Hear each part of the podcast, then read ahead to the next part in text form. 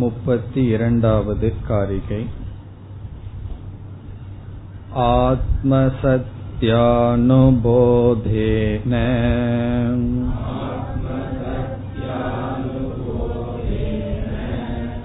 न सङ्कल्पयते यदा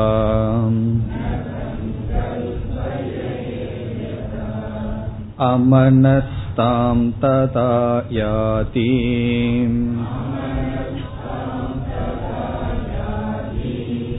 ग्राह्यभावे तदग्रहम्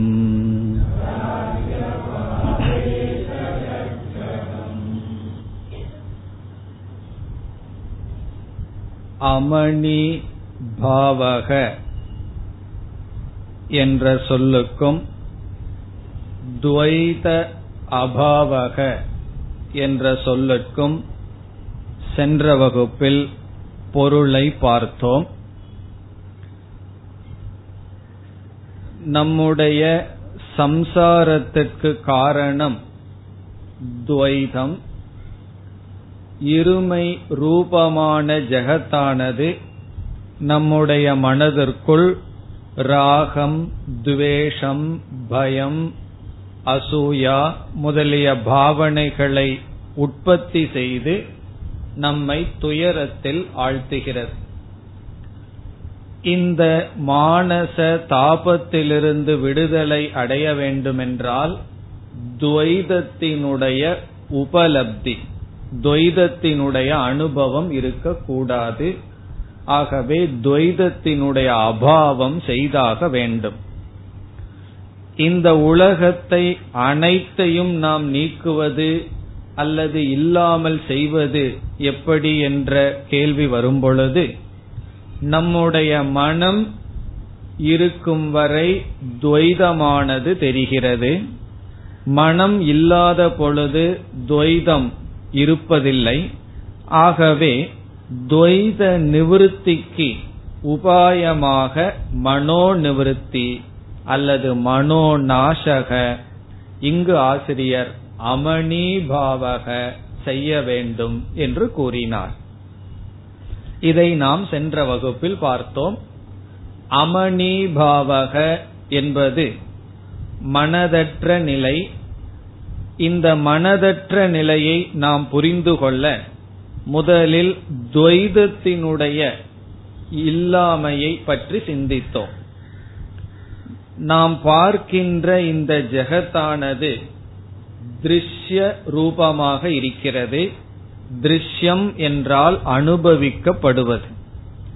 பிறகு திருஷ்ய ரூபமான ஜெகத்திடம் விஷயத்துவம் என்பதை நாம் ஏற்றி வைக்கின்றோம். மூன்றாவதாக ஜெகத்திடம் சத்தியத்துவம் இருக்கின்றது. ஆகவே துவைத ரூபமான ஜெகத்திடம் திருஷ்யத்துவம் விஷயத்துவம் சத்தியத்துவம் இந்த மூன்றும் இருக்கிறது. இங்கு நாம் திருஷ்யத்துவம் என்று சொல்லும் பொழுது கண்ணினால் மட்டும் பார்க்கப்படுவது என்பது பொருள் அல்ல. இந்திரியங்களாலும் மனதாலும் அனுபவிக்கப்படுவதற்கு திருஷ்யத்துவம் என்று பெயர். கண்ணால் பார்ப்பது காதால் கேட்பது நாக்கால் சுவைப்பது இவ்விதம் ஐந்து இந்திரியங்களுக்கு பொருளாக இருத்தல் அது திருஷ்யத்துவம். பிறகு இரண்டாவதாக நாம் பார்த்தது விஷயத்துவம். இந்த விஷயத்துவம் மனிதனுக்கு மனிதன் அல்லது உயிரினங்களுக்கு உயிரினம் மாறுபடும். இந்த புஸ்தகத்தை நாம் பார்க்கும் பொழுது இது எல்லோருக்கும் திருஷ்யமாக இருக்கின்றது. அனுபவிக்கப்படும் பொருளாக இருக்கிறது. ஆனால் நமக்கு இந்த புஸ்தகம் விஷயமாகவும் இருக்கின்றது. மாண்டூக்கிய காரிகையை வேறு யாராவதிடம் கொடுத்தால் அது வெறும் திருஷ்யமே தவிர விஷயம் அல்ல அதே போல விதவிதமான பதார்த்தங்கள் நமக்கு உண்ணுவதற்கு ஒரு திருஷ்யமாகவும் விஷயமாகவும் இருக்கும். மற்ற ஜீவராசிகளுக்கு அது வெறும் திருஷ்யமாக இருக்கும் விஷயமாக இருக்காது.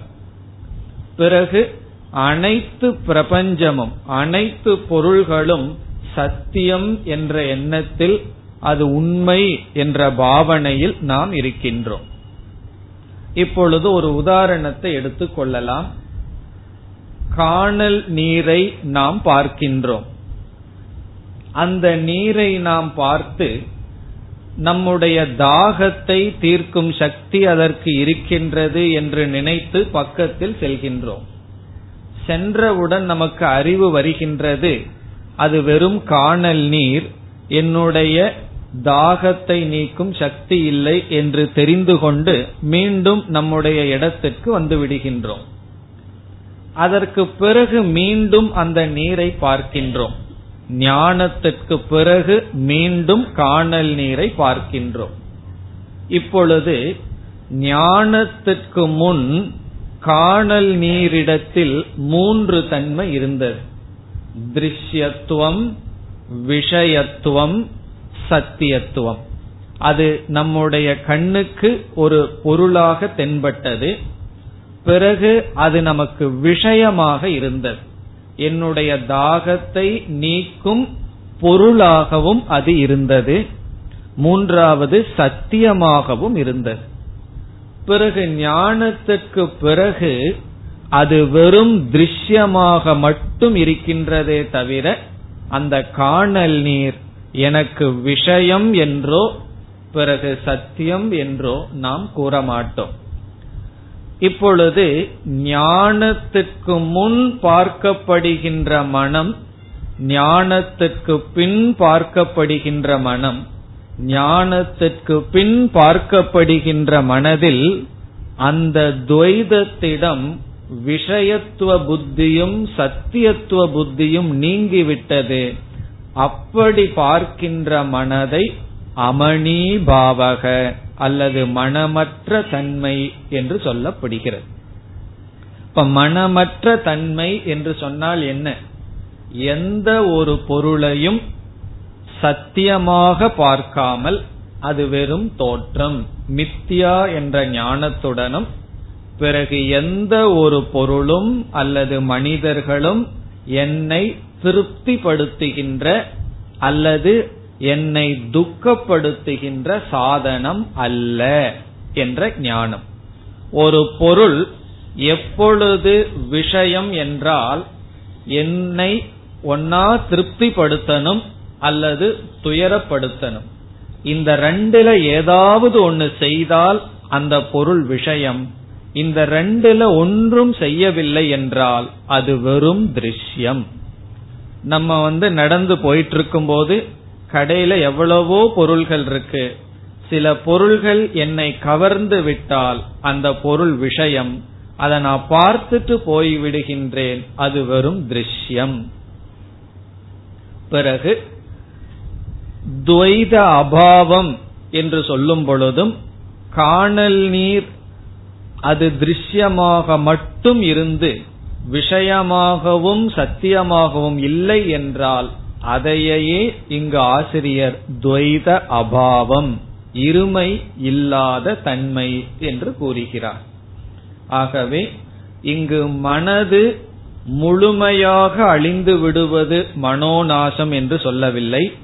மனதினுடைய உபாதானமே அழிவது மனோநாசம் என்று சொல்லவில்லை. அந்த மனோநாசம் விதேக முக்தியில் நடக்கும். ஒரு ஜீவன் விவேக முக்தி அடையும் பொழுது அதனுடைய உபாதானமே அந்தந்த தேவதைகளுடன் கலந்துவிடும். ஆனால் ஜீவன் முக்தன் அடைகின்ற மனோநாசம் என்பது மனதினுடைய பந்தகத்துவம். அது பந்தப்படுத்துகின்ற தன்மையினுடைய நாசத்தை நாம் மனோநாசம் என்று கூறுகிறோம். இங்கு அமணி பாவக என்று கூறுகிறோம். பிறகு ஒரு சந்தேகம் வரலாம். மனதினுடைய பந்தப்படுத்துகின்ற தன்மை நீங்கிவிட்டால் ஏன் மனதே அழிந்து விட்டது மனதினுடைய நாசம் என்ற சொல்லை பயன்படுத்த வேண்டும். அப்படி சொல்லை பயன்படுத்துவதனால் தானே நமக்கு குழப்பம் வருகின்றது என்ற சந்தேகம் வரலாம். நம்முடைய மனம் என்று தோன்றியதோ அன்றிலிருந்தே மனம் சம்சாரியாக இருக்கின்றது. இச்சா துவேஷ சமுத்தேன துவந்துவ மோகேன பாரத சர்வபூதாணி சம்மோகம் சர்க்கே யாந்தி பரந்தப என்று பகவான் கூறியிருக்கிறார். சர்க்கே ஒவ்வொரு ஜீவராசிகளும் பிறக்கும் பொழுதே மோக வசப்பட்டு பிறந்துள்ளார்கள். காரணம் ஞானத்துக்கு பிறகு இறந்ததற்கு பிறகு அந்த மனம் உண்மையில் நாசமடைந்து மீண்டும் அந்த ஜீவன் பிறப்பதில்லை. ஆகவே நம்முடைய மனம் தோன்றியதிலிருந்து ஜீவன் முக்தி அடையும் வரை சம்சார சொரூபமாகவே இருந்து வந்தது. இப்ப நம்முடைய மனதினுடைய செகண்டரி நேச்சர் என்ன? அதனுடைய சுவாவம் அல்லது சொரூபத்தை போல் இருப்பது என்னன்னா சம்சாரத்தை கொடுப்பது சம்சார ரூபமாக இருப்பது. அப்படிப்பட்ட மனதில் சம்சாரத்தை கொடுக்கின்ற தன்மை நீங்கிவிட்டால் அந்த மனம் அழிந்ததற்கு சமமாகி விடுகின்றது. உதாரணமாக விதையானது வறுக்கப்பட்டு விட்டால் விதையினுடைய சொரூபம் அழிந்து விட்டால் அதை நாம் என்ன சொல்லலாம்? இது விதை அல்ல என்று சொல்வது போல அது பார்க்கிறதுக்கு விதைய போல தெரிகின்றது. ஆனால் இது விதை அல்ல. காரணம் என்ன? அதற்குள் இருக்கின்ற உயிரானது சென்று விட்டது. அதே போல மனதிற்குள் உயிராக இருப்பது என்ன என்றால் சம்சார பாவம். அது சென்று விட்டால் மனமே சென்று விட்டது. என்ற சொல் பயன்படுத்தப்படுகின்றது இந்த சொல்லை ஏன் பயன்படுத்தினார்கள்ங்கிற கேள்விக்கு பதில் சொல்ல முடியாது. சாஸ்திரத்தில் இந்த சொல் பயன்படுத்தப்பட்டு விட்டது. இந்த சொல்லையே நீக்குவதற்கு பதிலாக இந்த சொல்லை நாம் சரியாக புரிந்து கொள்ள வேண்டும்.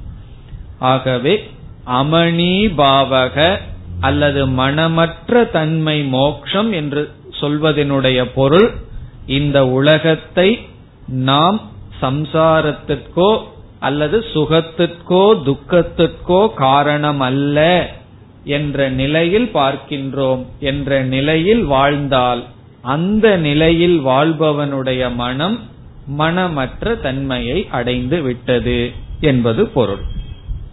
இனி நாம் முப்பத்தி இரண்டாவது காரிகைக்குள் செல்லலாம்.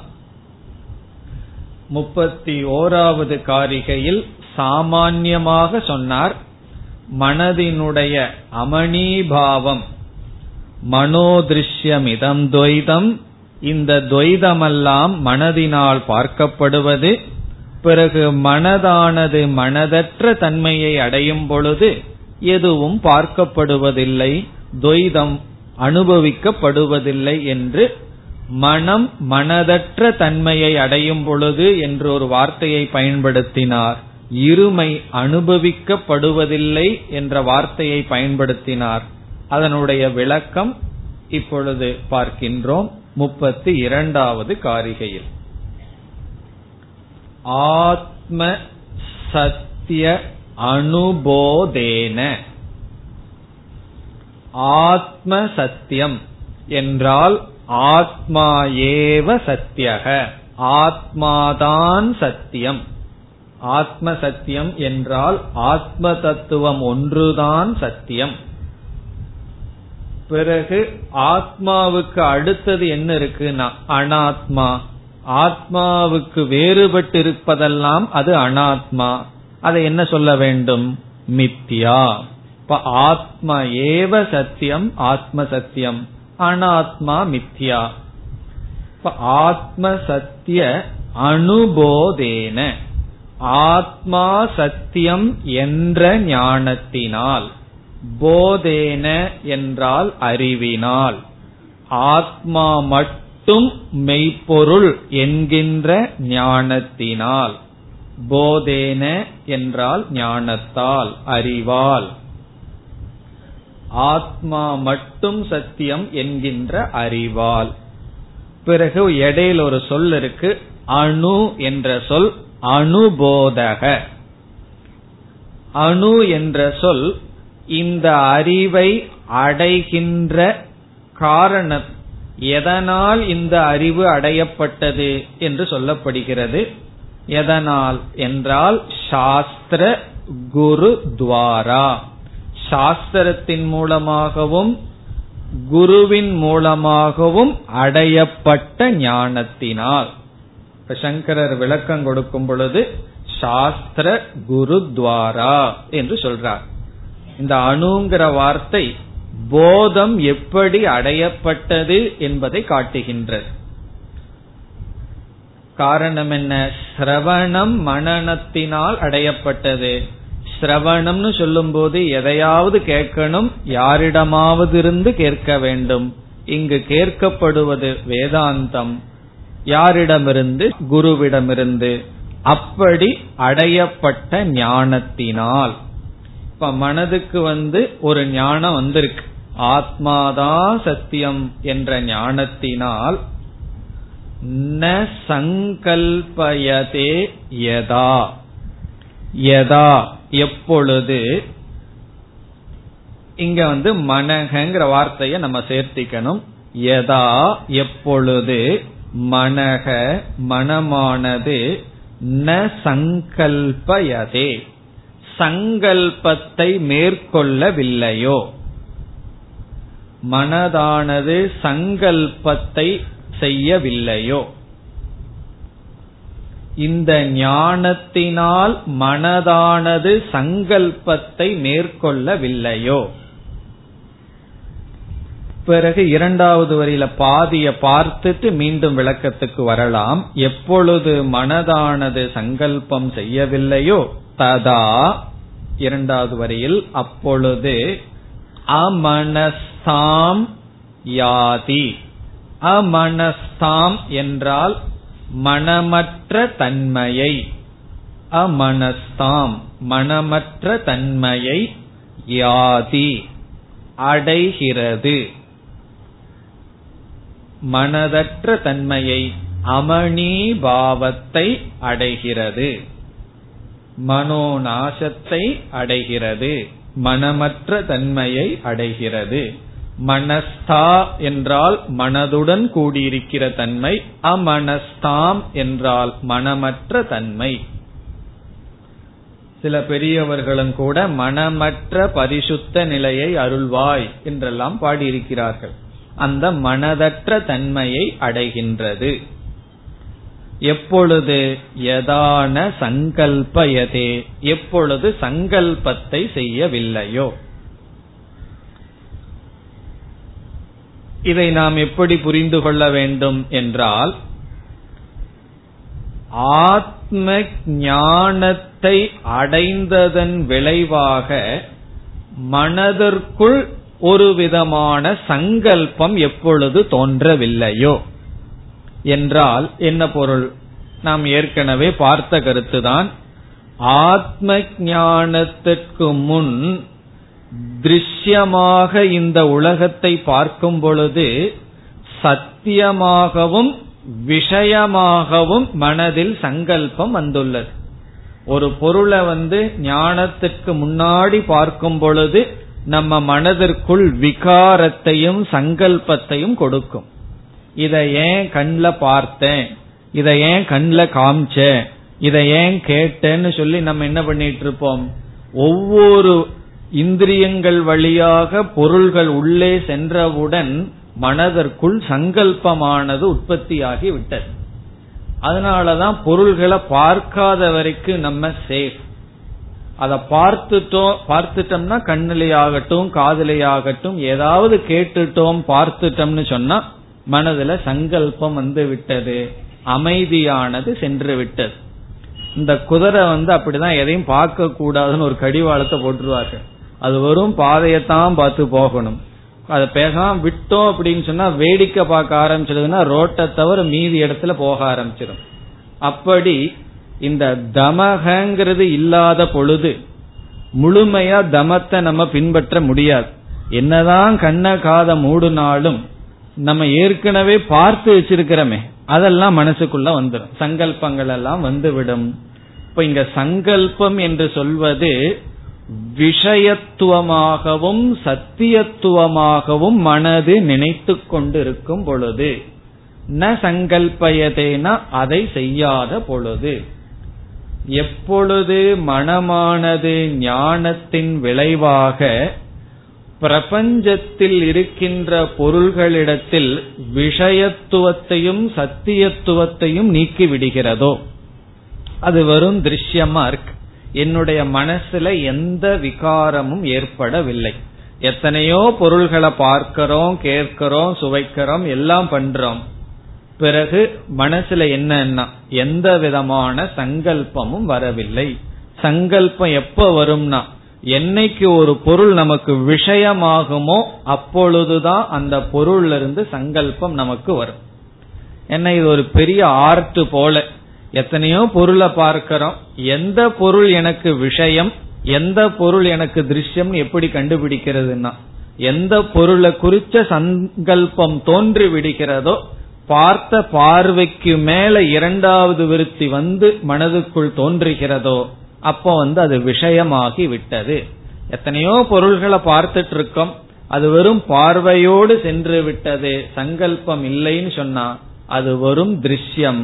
ஆனால் சங்கல்பம்ங்கிறது விஷயத்துவம். இப்ப விஷயத்துவேன சத்தியத்துவேன யதான சங்கல்பயதி.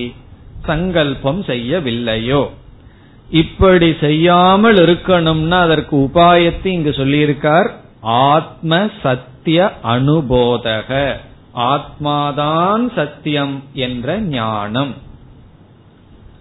காரணம் என்ன? ஒரு பொருளை பார்த்து அந்த பொருளையே மனசுக்குள்ள நம்ம மீண்டும் மீண்டும் சங்கல்பம் பண்றதுக்கு காரணம் அந்த பொருள் நமக்கு சத்தியமாக தெரிந்து கொண்டு இருப்பதனால்.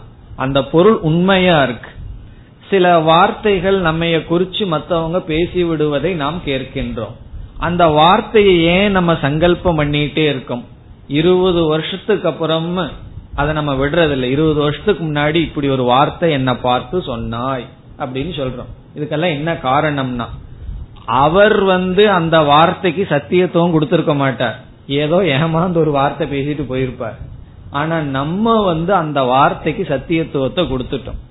பல சமயங்களில் பலருடைய வார்த்தைகள் வந்து ஸ்லிப் ஆஃப் த டங்னு சொல்றது. வாயிலிருந்து ஏமாந்து தெரியாம வந்திருக்கும்.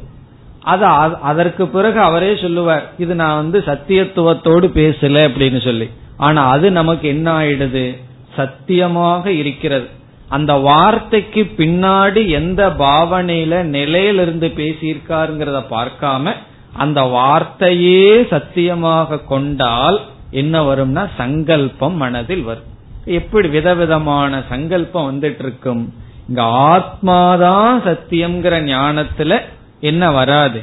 மனதில் சங்கல்பம் வராது. இப்ப ந சங்கல்பயதே யதா. எப்பொழுது மனதில் சங்கல்பம் இல்லையோ ததா. அப்பொழுது அமனஸ்தாம் யாதி. மனம் மனதற்ற தன்மையை அடைகின்றது. அதாவது மனதற்ற தன்மைன்னு என்ன அர்த்தம்? சாந்தம் மனக. மனது வந்து அமைதியை அடைகின்றது. அமைதியை அனுபவிக்கின்றது. அமைதியுடன் இருக்கின்றது. அதுல எண்ணங்கள் விருத்திகள் இல்லாத நிலைன்னு நம்ம சொல்லல. யோகிகளெல்லாம் மனதுல விருத்தி இருந்து விட்டால் அது வந்து சம்சாரத்துக்கு காரணம். விருத்தியே இருக்கக்கூடாது என்று சொல்கிறார்கள்.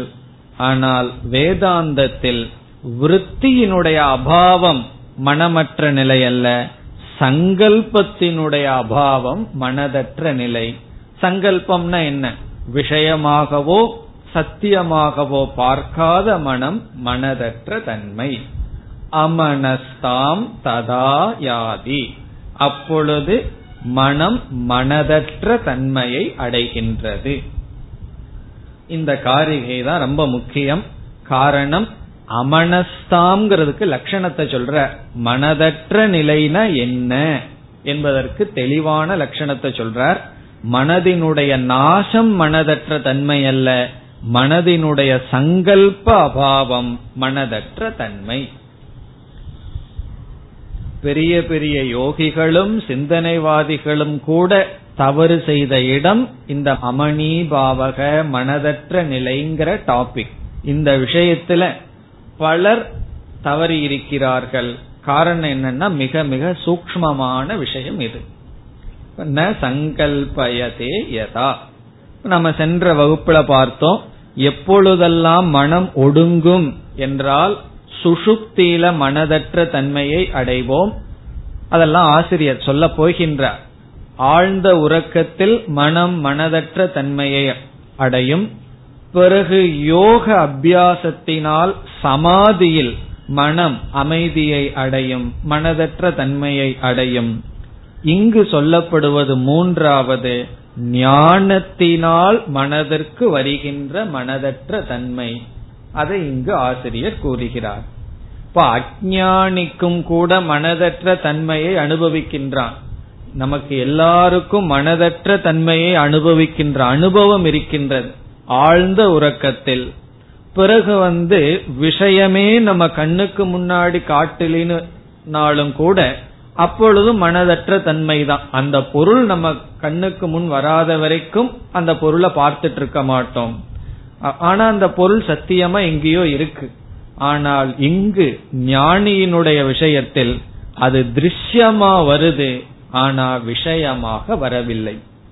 அப்பொழுது மோக்ஷம்னா என்னன்னா நம்ம வாழ்க்கையில எதை சாதிக்கணும்?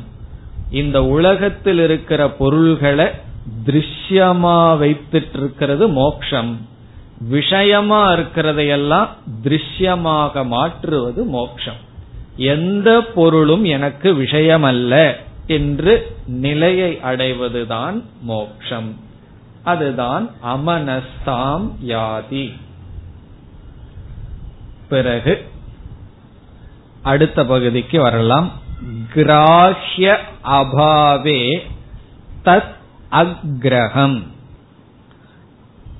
கிராஹ்ய அபாவேங்கிற இடத்தில் இங்கு கௌடபாதர் துவைதத்தினுடைய அபாவத்தை பேசுகிறார். இருமையினுடைய இல்லாமையை பற்றி பேசுகிறார். கிராஹ்யம் என்றால் கிரகிக்க கூடியது ஒரு பொருளை விஷயமா கிரகிக்கிறதுக்கு பேரு கிராஹ்யம். கிராஹ்ய அபாவே என்றால் விஷயமாக பொருளை கிரகிக்காத பொழுது. எந்த ஒரு பொருளையும் எனக்கு விஷயம் என்னோடு சம்பந்தப்பட்டது என்று கிரகிக்காத பொழுது. பொருளை பார்க்க வேண்டான்னு சொல்லல. என்னோட சம்பந்தப்பட்டதாக பார்க்க வேண்டாம். எல்லா பிரச்சனையும் சம்பந்தத்துல தான் ஆரம்பிக்குது. வீட்டுல எத்தனையோ பேர் இருக்கார்கள் நம்ம பார்க்கிறோம். அதனால ஒன்னும் துயரம் இல்லை சம்பந்தத்தோடு கிரகிக்கிறதுனாலதான் துயரம் வருகின்றது. இப்ப கிராஹ்ய அபாவேன விஷயத்துவேன கிராஹ்ய அபாவே. ஒரு பொருளை எனக்கு விஷயமாக பார்க்காத பொழுது. இதுல இருந்து என்ன சொல்றார்?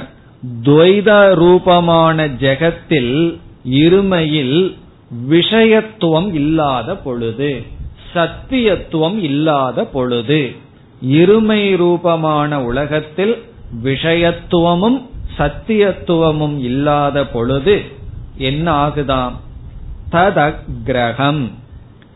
தது என்றால் மனக அக்ரகம் என்றால் கிரகிப்பவன் ஆக மாட்டான் பார்க்காதவன் ஆகின்றான் கிரகிக்கக்கூடிய இருமை இல்லாத பொழுது அதுவும் கிரகிப்பவனாக இல்லை. அக்ரகம் என்பது மனசை குறிக்குது கிரகிக்காதவன் என்று பொருள். அக்ரகம் என்றால் கிரகிக்காதவன் பார்க்காதவன். பார்த்தும் பார்க்காதவன். பார்த்தும் பார்க்காதவன் வெறும் இந்திரியம்தான் பார்க்குது உள்ள சங்கல்பம் கிடையாது. பிறகு என்னன்னா அது பார்க்காததற்கு சமம். குழந்தைகளோட மனசு அப்படி இருக்கும் பைத்தியகாரர்களுடைய மனசு அப்படித்தான் இருக்கும். அதனாலதான் ஞானிக்கு வந்து பாலவத் உண்மத்தவத் அப்படின்னு சொல்றது. அங்க வத்துங்கிற வார்த்தை ரொம்ப முக்கியம். பாலனை போல பைத்தியகாரனை போல பைத்தியகாரன் அல்ல பைத்தியகாரனை போல. உலகத்துக்கு அப்படித்தான் தெரியும். காரணம் என்ன?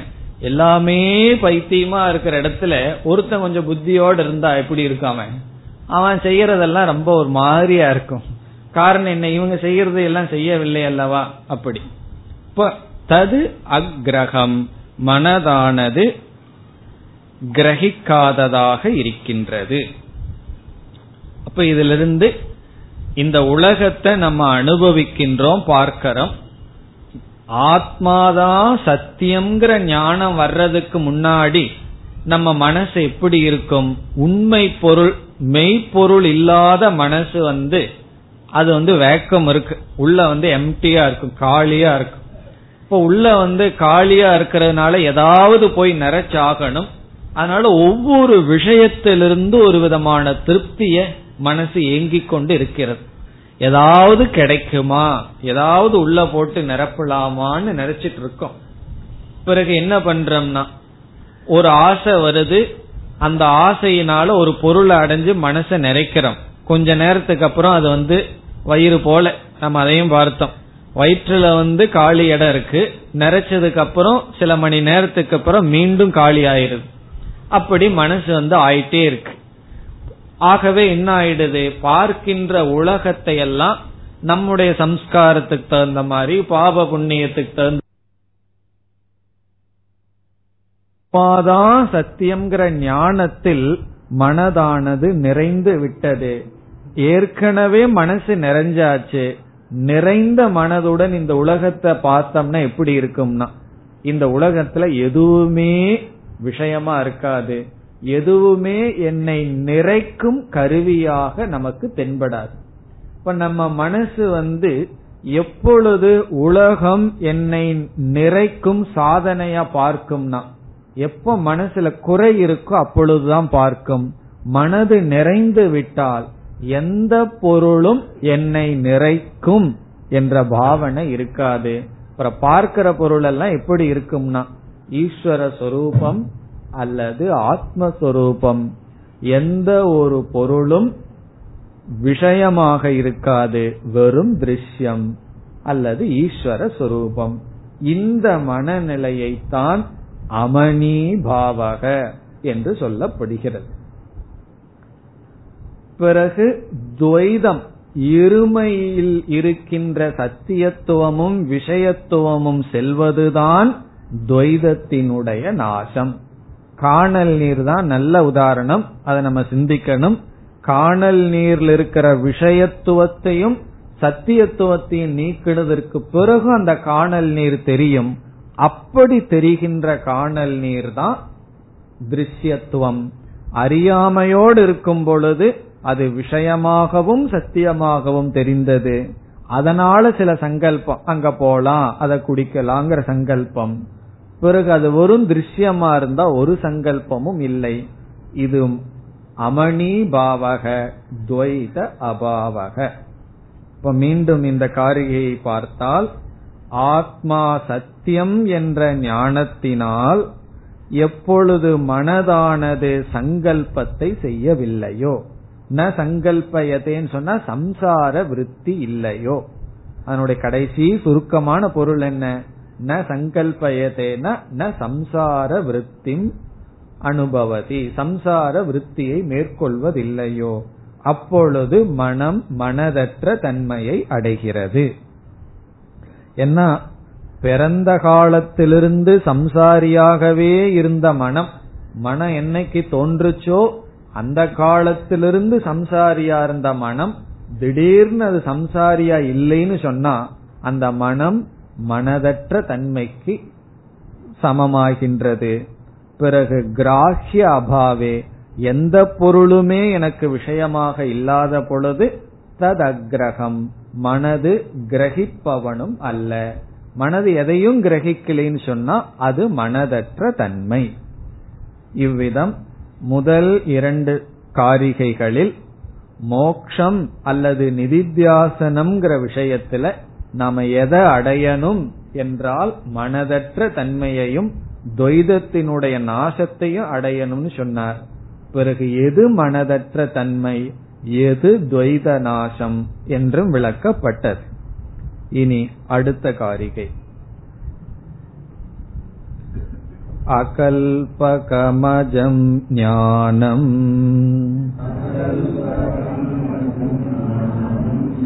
ज्ञेया भिन्नं प्रचक्षते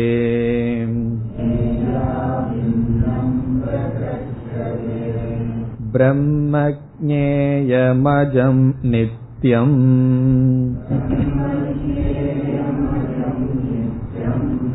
अजेनाजं विबुध्यते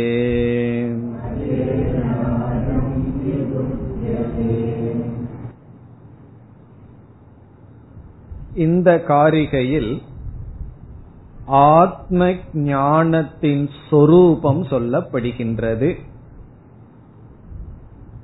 ஆத்ம ஞானத்தினுடைய தன்மை பிறகு இனி ஒரு கருத்தும் சொல்லப்படுகின்றது திருப்புட்டி ரகித பாவம். திருப்புட்டி ரகிதம் என்றால் மூன்று விதமான துவைதம் இல்லாத நிலை அத்வைதம் என்று சொல்லப்படுகிறது.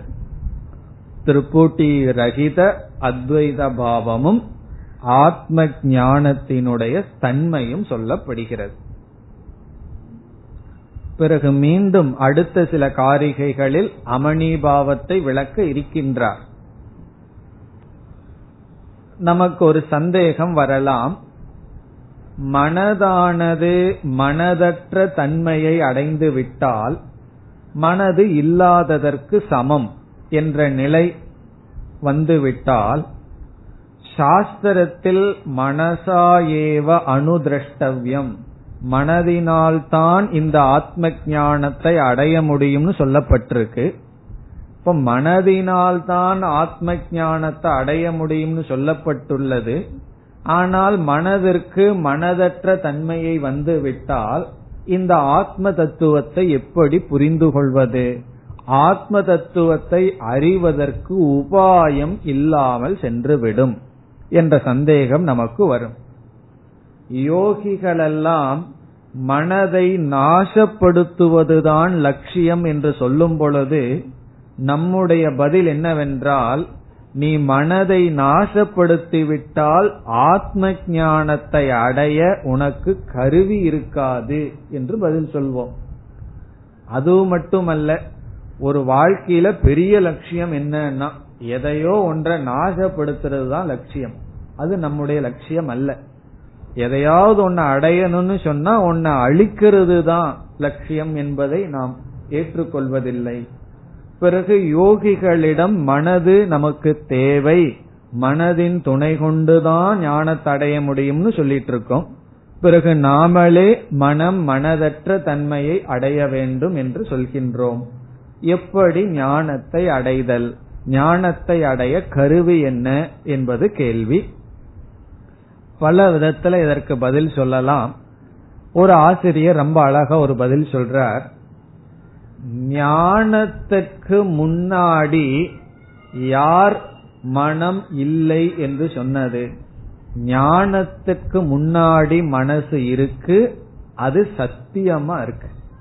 ஞானத்தினுடைய விளைவு தான் மனது மனதற்ற தன்மையை அடைகிறது இப்ப கேள்வி என்ன கேட்டோம்?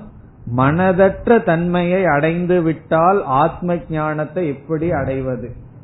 பதில் என்னன்னா ஆத்ம ஞானத்தை அடைஞ்சதற்கு பிறகுதான் மனதிற்கு மனதற்ற தன்மை வருகிறது. இப்ப மனதிற்கு மனதற்ற தன்மை ஆத்ம ஞானத்துக்கு முன்னாடி வருவதில்லை. ஆகவே என்னன்னா ஞானத்துக்கு முன்னாடி மனசு இருக்கு. ஆகவே ஞானத்துக்கு முன்னாடி சத்தியமான மனசு இருக்கு. ஞானத்தினுடைய விளைவுதான் மனது மனதற்ற தன்மையை அடைதல். அப்படி இருக்கும் பொழுது இந்த கேள்வியை கேட்க முடியாது. கேள்வி புரிகிறதோ பதில் புரிகிறதோ? கேள்வி என்ன? மனதற்ற தன்மையை அடைந்து விட்டால் ஆத்ம ஞானத்தை எப்படி அடைகிறதுனா? மனதற்ற தன்மையே ஆத்ம ஞானத்துக்கு பிறகுதான் வரப்போகிறது. இப்ப ஆத்ம ஞானத்துக்கு முன்னாடி மனசு இருக்கின்றது. இப்ப ஆசிரியர் என்ன சொல்றார்? ஞானத்துக்கு முன் மனது சத்தியமா இருக்கு. ஞானத்துக்கு பிறகுதான் மனமும் சாஸ்திரமும் எல்லாம் மித்தியா ஆகுதுன்னு சொல்றார். ஞானத்துக்கு முன்னாடி மனது சத்தியமா இருக்கணும். வேதாந்த சத்தியமா இருக்கணும். நம்ம படிக்கிற சாதனை எல்லாம் சத்தியமா இருக்கணும். ஞானத்துக்கு முன்னாடி அதெல்லாம் பொய்ங்கிற எண்ணம் வந்துடுதுன்னு வச்சுக்கோமே. ஞானமும் வரல. சாஸ்திரமும் மித்தியா. சாஸ்திரமும் பொய் தான் அதெல்லாம் நீக்கப்பட வேண்டித்ததுங்கிற எண்ணம் வந்துடுதுன்னா என்ன ஆகிறது? சாஸ்திரத்துக்கே வரமாட்டோம். ஆகவே ஞானத்துக்கு முன்னாடி ஈஸ்வரன் சத்தியமா இருக்கணும். செய்யற பூஜைகள் எல்லாம் சத்தியமா இருக்கணும். ஜபம் எல்லாம் சத்தியமா இருக்கணும். எல்லாமே சத்தியமா இருக்கிறதுல தவறு கிடையாது. மற்றவர்கள் சொல்லு சத்தியமா தான் இருக்கணும். அப்பதான் நம்ம மனதுக்குள்ள போய் வேலை செஞ்சு நமக்கு கொடுக்க வேண்டிய துயரத்தை எல்லாம் கொடுத்து நம்ம பக்குவப்படுத்தும். அதனால அதெல்லாம் சத்தியமா இருக்கிற தவறில்ல சத்தியமா தான் இருக்கும். பிறகு ஞானத்திற்கு பிறகுதான் மனம் மித்யா ஆகின்றது. இது ஒரு விதமான பதில். இனி ஒரு விதமான பதில் சத்தியமான ஆத்மாவை தெரிந்து கொள்ள மித்யாவான மனமே போதும். மனது வந்து சத்தியமா இருந்துதான் ஆத்ம ஞானம் அல்லது சத்தியமான ஆத்மாவை போதிக்கணுங்கிற அவசியம் இல்லை. காரணம் என்னன்னா சிலதெல்லாம் மித்யாவாக இருந்தும் கூட சத்தியத்தை அது போதிக்கலாம். அதுக்கு பல உதாரணம் கொடுப்பார்கள். நம்முடைய முகம் சத்தியம். விவகாரத்துல அது சத்தியமா இருக்கு. அந்த முகத்தை காட்டுற கண்ணாடி இருக்கு அதற்குள் ஒரு பிம்பம் இருக்கு அது சத்தியமா மித்யாவா? கண்ணாடியில தெரிகின்ற நம்முடைய முகத்தினுடைய பிரதிபிம்பம் மித்யா. இப்ப மித்யாவான பிரதிபிம்பம் எப்படி சத்தியத்தை காட்டுதோ அல்லது கனவுல வந்து ஒரு புலி நம்மைய துரத்திட்டு வருது பயந்துட்டு எந்திரிச்சு வர்றோம். எப்படி வந்து பொய்யான புலி வந்து நம்ம வந்து விழிப்பு நிலைக்கு வருவதற்கு துணை செய்ததோ அதுபோல சத்திய நிலைக்கு நாம் செல்ல சாதனையாக இருப்பதும் சத்தியமாத்தான் இருக்கணுங்கிற நியமம் கிடையாது. மித்யா மனசே போதும். இப்ப ஞானத்துக்கு முன்னாடி மனசு மித்யாவா இருக்கலாம் ஞானத்துக்கு பிறகு மித்யாவா இருக்கலாம். ஞானத்தை சத்தியத்தை போதிக்க மித்யா மனது போதும். ஆகவே மனதற்ற நிலை மனது பொய்யாக இருந்தாலும் அது மெய்ப்பொருளை காட்டும் என்ற விதத்திலும் நாம் அதற்கு பதிலை சொல்லலாம். பிறகு இந்த காரிகையில் இனி ஒரு கருத்தும் சொல்லப்படுகின்றது. மனதினுடைய வியாபாரமே சத்தியமான ஆத்மானாலதான் நடக்குது இந்த மனது வந்து விதவிதமான ஞானத்தை அடைகின்றது. எல்லா ஞானத்திலும் மூன்று விதமான பேதமானது இருக்கின்றது. எல்லா ஞானத்திலும் ஆத்ம ஞானம்தான் விதிவிலக்கு. ஆத்ம ஞானத்தை தவிர அனைத்து ஞானத்திலும் மூன்று விதமான பேதம் வேற்றுமை இருக்கிறது. அந்த மூன்று விதமான வேற்றுமையத்தான் நாம திருப்புட்டி என்று முதலில் கூறினோம். திருப்புட்டி என்றால் திரிவித பேதாக மூன்று விதமான பேதங்கள். இப்ப வந்து ஆத்ம ஞானத்தை தவிர மற்ற ஞானத்துக்கு வருகின்றோம். மற்ற அறிவுக்கு. உதாரணமாக நான் இந்த புஸ்தகத்தை பார்த்தால் இங்க வந்து மூன்று இருக்கிறது. உங்களுக்கெல்லாம் தெரிஞ்ச விஷயம்தான் பிரமாதா பிரமாணம் பிரமேயம். இந்த புஸ்தகத்தை பார்க்கிற நான் ஒரு அறிவு சுரூபமானவன். பிறகு இந்த புஸ்தகத்தை காட்டுகின்ற பிரமாணம் அதுவும் ஜடமா இருக்க முடியாது. அதுவும் அறிவு இருக்கணும் அதுலயும். பிறகு பிரமேயம் புஸ்தகம்ங்கிற விஷயம். அது ஜடமா இருக்கலாம். இவ்விதம் எல்லா ஞானத்திலும் மூன்று இருக்கின்றது. அறிபவன் அறிவிக்கும் கருவி அறியப்படும் பொருள். இப்ப இந்த துவைதிகள் என்ன கேட்கிறார்கள் நம்மிடம்? குறிப்பா இந்த இடத்துல யோகிகள் நீ ஆத்ம ஞானம் என்று ஏதாவது ஒரு ஞானத்தை சொன்னாலும் அங்கேயும் திருப்புட்டி இருக்கும். ஏன்னா ஆத்மாவை அறிபவன் அறியப்படுகின்ற ஆத்மா ஆத்மாவை அறிவுக்கும் கருவி.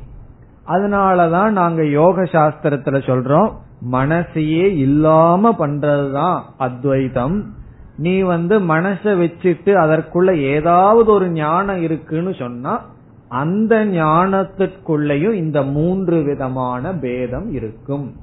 அறிபவன் அறிவிக்கும் கருவி அறியப்படும் பொருள் என்கின்ற பேதம் இருக்கும். இந்த திருப்புட்டி போகாது. ஆகவே நாங்க சொல்றதுதான் சரின்னு யோகிகள் கூறுகிறார்கள். என்னன்னா ஞானமே இருக்க கூடாது மனசை எப்படியாவது அழிச்சறதுதான் மோக்ஷம். அதற்கு இங்கு பதில் சொல்லப்படுகின்றது. என்னன்னா மனசு வந்து பொய்யாகவும் இருக்கலாம். பிறகு ஆத்ம ஞானத்தில் திருப்புட்டி இல்லை. ஆத்ம ஞானம்ங்கிறது இருந்தாலும் அதில் இந்த மூன்று விதமான பேதம் இல்லை என்பதுதான் இந்த காரிகையினுடைய சாரம். இங்கு எப்படி ஆசிரியர் கூறுகிறார் என்றால் இந்த ஆத்ம ஞானத்தில் மூன்று விதமான பேதம் இல்லை என்று கூற விரும்புகின்றார். நமக்கு ஒரு சந்தேகம் வரலாம் எப்படி ஒன்றே மூன்றாக பரிணாமம் அடையும் ஒன்றே மூன்றாக எப்படி காட்சி கொடுக்கும் உதாரணம் மூலமாக முதல்ல பார்த்திடலாம். பிறகு நம்ம ஆத்ம தத்துவத்திற்கு வரலாம். கனவு உலகத்தை காண்பவன் விஸ்வனாக இருக்கின்ற ஜீவன். இப்ப விஸ்வன் என்ன பண்றான்? தைஜசனாக மாறுகின்றான். இந்த தைஜசனுக்கு வந்து குறைவான சத்தியத்துவமும் விஸ்வன் வந்து அதிகமான வியாவகாரிகமான சத்தியமாக இருந்து வருகிறான். இப்ப விஸ்வனாக இருக்கின்ற ஜாகிரத் உலகத்தை பார்ப்பவன் கனவு காண்கின்றான். இப்பொழுது கனவில் இருக்கின்ற பிரமாதா கனவில் பார்க்கப்படுகின்ற பிரமாணம் கனவில் பார்க்கப்படுகின்ற பிரமேயம். கனவுல திருப்தி இருக்கிறதல்லவா? பார்ப்பவன் பார்க்கப்படும் கருவி பார்க்கப்படும் பொருள். இந்த மூன்றும் விஸ்வனிடமிருந்து வேறுபட்டதா வேறுபடாததா? என்றால் விஸ்வனே பிரமாதாவாக இருக்கின்றான் அதாவது நாமளே கனவுக்குள்ள கனவை பாக்கிறவங்களா மாறி இருக்கிறோம். பிறகு கனவை பார்க்கறதுக்கு கருவியா இருக்கிறதும் விஸ்வனாக இருக்கிற நாம தான். கனவுல இருக்கின்ற விஷயங்களும் யாருன்னா அதுவும் நாம தான். கனவுல எதையாவது ஒன்ன பார்த்தோம்னா அதுவும் நம்ம தான். நம்ம விஸ்வனா இருக்கிற மனசே இந்த மூன்றாக காட்சி அளித்து கொண்டு இருக்கின்றது. இப்ப கனவு உலகத்தில் இந்த மூன்று விதமான திருப்புட்டி இருந்த போதிலும் விழிப்பு நிலையிலிருந்து பார்த்தால் அந்த மூன்றும் எப்படி ஒரு சுரூபமோ அதே போல விழிப்பு நிலையில் இருக்கின்ற அறிபவன் அறியப்படும் கருவி அறியப்படும் பொருள் இந்த மூன்றும் ஆத்மாவிடமிருந்து அல்லது துரியத்திடமிருந்து வேறில்லை. அதைத்தான் இங்கு சொல்கின்றார். இப்ப விழிப்பு நிலையில் ஆத்ம ஞானம்னு நமக்கு ஒண்ணு இருந்தாலும் அந்த ஆத்ம ஞானத்தில் இருக்கின்ற மூன்று எந்த ஒரு ஞானத்திலும் மூன்று பேர் பங்கேற்பார்கள். அறிபவன் கருவி அறியப்படும் பொருள். இந்த மூன்று துரிய ஆத்மாதான் இந்த மூன்றாகவும் இருக்கின்றது. இதனுடைய பொருள் என்ன? அறிபவனும் ஆத்மாதான் அறியப்படும் கருவியும் ஆத்மாதான் அறிவுக்கு விஷயமாக இருப்பதும் ஆத்மாதான் இப்ப ஞானந்தான் அறிகிறது ஞானந்தான் அறிபவன் ஞானம்தான் அறிவுக்கு விஷயமாக இருக்கின்றது.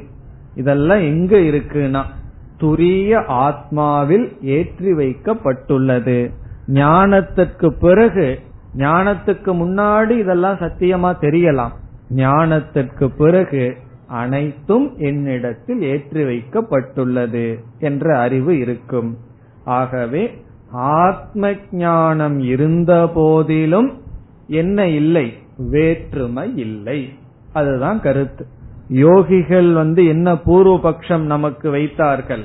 ஞானம் இருக்கிற இடத்துல மூன்று பேதம் இருந்தாகணும்னு சொன்னார்கள்.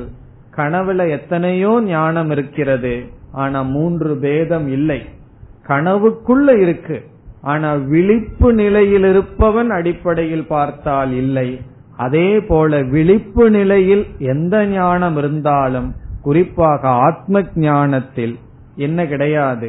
பேதம் கிடையாது. காரணம் என்ன? அறிபவன் ஆத்மா. அங்கு கருவியா இருக்கிறது ஆத்மஸ்வரூபந்தான். பிறகு விஷயமாக இருப்பதும் ஆத்மாதான். அவ்விதம் இங்கு பேசப்படுகின்றது. இப்பொழுது காரிகைக்குள் செல்லலாம்.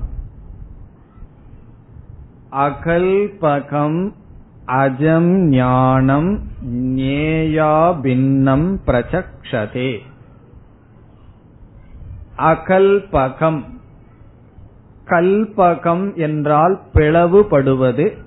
அகல்பகம் என்றால் பிளவுபடாதது. அகல்பகம். பிளவுபடாத. இதெல்லாம் ஞானத்துக்கு அடைமொழி. பிளவுபடாத அகல்பகம். இங்கு பிளவு டிவிஷன் என்றால் என்ன? அறிபவன் அறியப்படும் பொருள் அறிய உதவும் கருவி என்கின்ற பேதம். ஞான ஞாத்ரு ஞேய கல்பகம். கருவி அறிபவன் அறியப்படும் பொருள் என்ற பிளவுபடாதது எங்கு பிளவுபடவில்லையோ அங்கு பிறப்பில்லை. அடுத்த சொல் அஜம் பிறப்பற்ற. ஞானம். இங்கு ஞானம்னு சொன்னா ஆத்ம ஞானம் அறிவு பிளவுபடாத பிறப்பற்ற ஞானம். பிறகு இந்த ஞானம் வந்து எதிலிருந்து வேறுபடவில்லை. நேய அபின்னம். நேயம்னு சொன்னா அறியப்படும் பொருளிலிருந்து அபின்னம் பிளவுபடவில்லை அபின்னம்னா வேறுபடாதது. ஞேயம்னா அறிய வேண்டியதிலிருந்து வேறுபடவில்லை. நானே ஆத்மாவா இருக்கேன். நான் எதை தெரிஞ்சுக்க விரும்புறேன் என்றால் தெரிந்து கொள்ள விரும்புகின்ற தத்துவத்திடமிருந்து தெரிந்து கொள்பவனும் அந்த கருவியும் வேறாக இல்லை. இத நம்ம புரிஞ்சுக்கணும்னு சொன்னா விஸ்வன் இருக்கின்றான். விஸ்வனிடமிருந்து தைஜசனும் தைஜசனுடைய இந்திரியங்களும் தைஜசனுடைய விஷயமும் வேறாக இல்லை. இந்த விஸ்வனிடமிருந்து தைஜசன்ன என்ன? கனவை பார்ப்பவன் சொப்ன திரஷ்டா சொப்ன பிரமாணம் சொப்ன பிரமேயம் வேறாக இல்லை. இங்கு வந்து பிரமேயத்தை சொல்றார். ஞேய அபின்னம். பிரச்சக்ஷதே. பிரச்சக்ஷதே கூறுகிறார்கள். யார் கூறுகிறார்கள்? ஞானினக பிரம்ம விதக. பிரம்மத்தை அறிந்தவர்கள் கூறுகிறார்கள். இப்ப பிரம்மத்தை அறிந்தவர்கள் என்ன கூறுகிறார்கள்? ஞானமானது பிளவுபடாததாகவும் பெறப்பட்டதாகவும் பிறகு அறியக்கூடியதிலிருந்து வேறுபடாததாகவும் கூறுகிறார்கள். இப்ப ஞானம் பெறப்பட்டது என்றால் என்ன? ஞானத்தினுடைய ஞானம் சைத்தன்யம். அந்த சைத்தன்யம் பிளவுபடாதது அந்த சைத்தன்யத்தை பற்றிய அறிவும் பிளவுபடாதது. இப்போ ஒரு பொருள் வந்து அழியக்கூடிய பொருளை பற்றிய ஞானம் எனக்கு இருந்தா அந்த ஞானமும் அழிவுக்கு உட்பட்டது. அழியாத பொருளை பற்றிய ஞானம் என்னிடம் இருந்தால் அந்த ஞானமும் அந்த சொரூபம். ஆகவே ஆத்ம ஞானம் அல்லது ஆத்மஸ்வரூபம் இந்த மூன்று விதமான பேதத்திற்கு அப்பாற்பட்டதாக இருக்கிறது. பிறகு இரண்டாவது வரியில் வந்தால் பிரம்ம ஞேயம் முதல் வரியில ஞேய அபின்னம்னு சொன்னார். பிறகு இந்த ஆத்மா எதை அறிய வேண்டியதாக இருக்கிறது என்றால் பிரம்ம. பரம்பொருளை அறிய வேண்டிய விஷயமாக கொண்டுள்ளது ஆத்ம ஞானம் பிரம்ம ஜேயம்னா பிரம்மத்தை அறியக்கூடிய பொருளாக கொண்டுள்ளது. பிறகு மீண்டும் சொல்றார் அஜம் நித்தியம் பெறப்பட்டது என்றும் இருப்பது. இப்ப பெறப்பட்டதாகவும் என்றும் இருப்பதாகவும் பிரம்மத்தை விஷயமாகவும் கொண்டுள்ளது ஆத்ம ஞானம் இதுலேயே ஜீவ பிரம்ம ஐக்கியத்தை காட்டுறார். ஆத்மா ஞானம் பிரம்மத்தை விஷயமா இருக்குன்னு என்ன பொருள்? ஆத்மாவும் பிரம்மமும் ஒன்றாக இருக்கிறது. அதனால கடைசியில என்ன ஆகுதுன்னா அஜேன அஜம் விபுத்தியதே. அஜேன அஜம்ங்கிற சொல்லலாம் ஞானத்திற்கு லட்சணம். பிறவாத ஞானத்தினால் பிறவாத ஞானத்தை விபுத்தியதே ஒருவன் அறிகின்றான். விபுத்தியதேன அறிகின்றான். அஜேன என்றால் பிறவாத ஞானத்தினால் அஜம் பிறவாத ஞானத்தை அடைகின்றான். ஒரு பொய்டிக்க இவர் எழுதுறார். இத நம்ம எப்படி புரிஞ்சுக்கணும்னு சொன்னா திருப்புட்டி இல்லை. ஞானத்துல பேதம் கிடையாது என்பதுதான் இதனுடைய சாரம். அஜேன அஜம் விபுத்தியதேன்னு சொன்னா பிறவாததினால் பிறவாததை அறிகின்றான். அதனுடைய பொருள் என்ன? விஸ்வன் மூன்றும் தானாக இருந்து கொண்டு தானே தன்னை அறிகின்றான் என்பது பொருள்.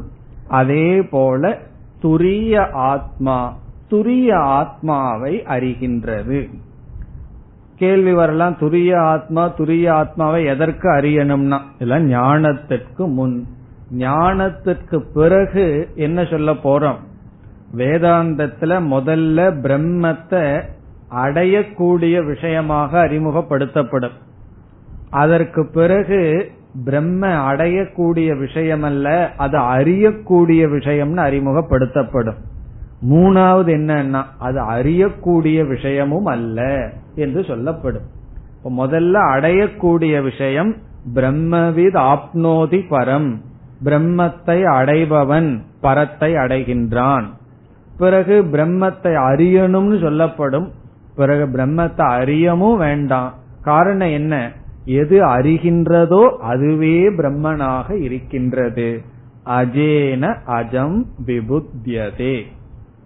இப்ப இந்த காரிகையில ஆத்ம ஞானம்னு ஒன்னு இருந்தாலும் அங்கு பேதமில்லைன்னு சொன்னார். இனி அடுத்த காரிகைகளில் மீண்டும் என்ன விசாரத்தை மேற்கொள்ள போறார்? ஆழ்ந்த உறக்கத்தில் இருக்கின்ற அமணி பாவத்துக்கும் ஞானியினுடைய மனசு அந்த அமணி பாவத்துக்கும் உள்ள வேற்றுமைகள் என்ன? என்று விசாரம் செய்ய போறார். காரணம் என்ன? அமணிபாவகங்கிறது உறக்கத்தில் இருப்பது அல்ல சமாதியில் இருப்பது அல்லன்னு நம்ம பார்த்தோம். ஞானத்தினால வருகின்ற ஒரு பாவம்னு பார்த்தோம். அதை எடுத்து விளக்கப் போகின்றார். அடுத்த வகுப்பில் பார்ப்போம். ஓம் போர் நமத போர்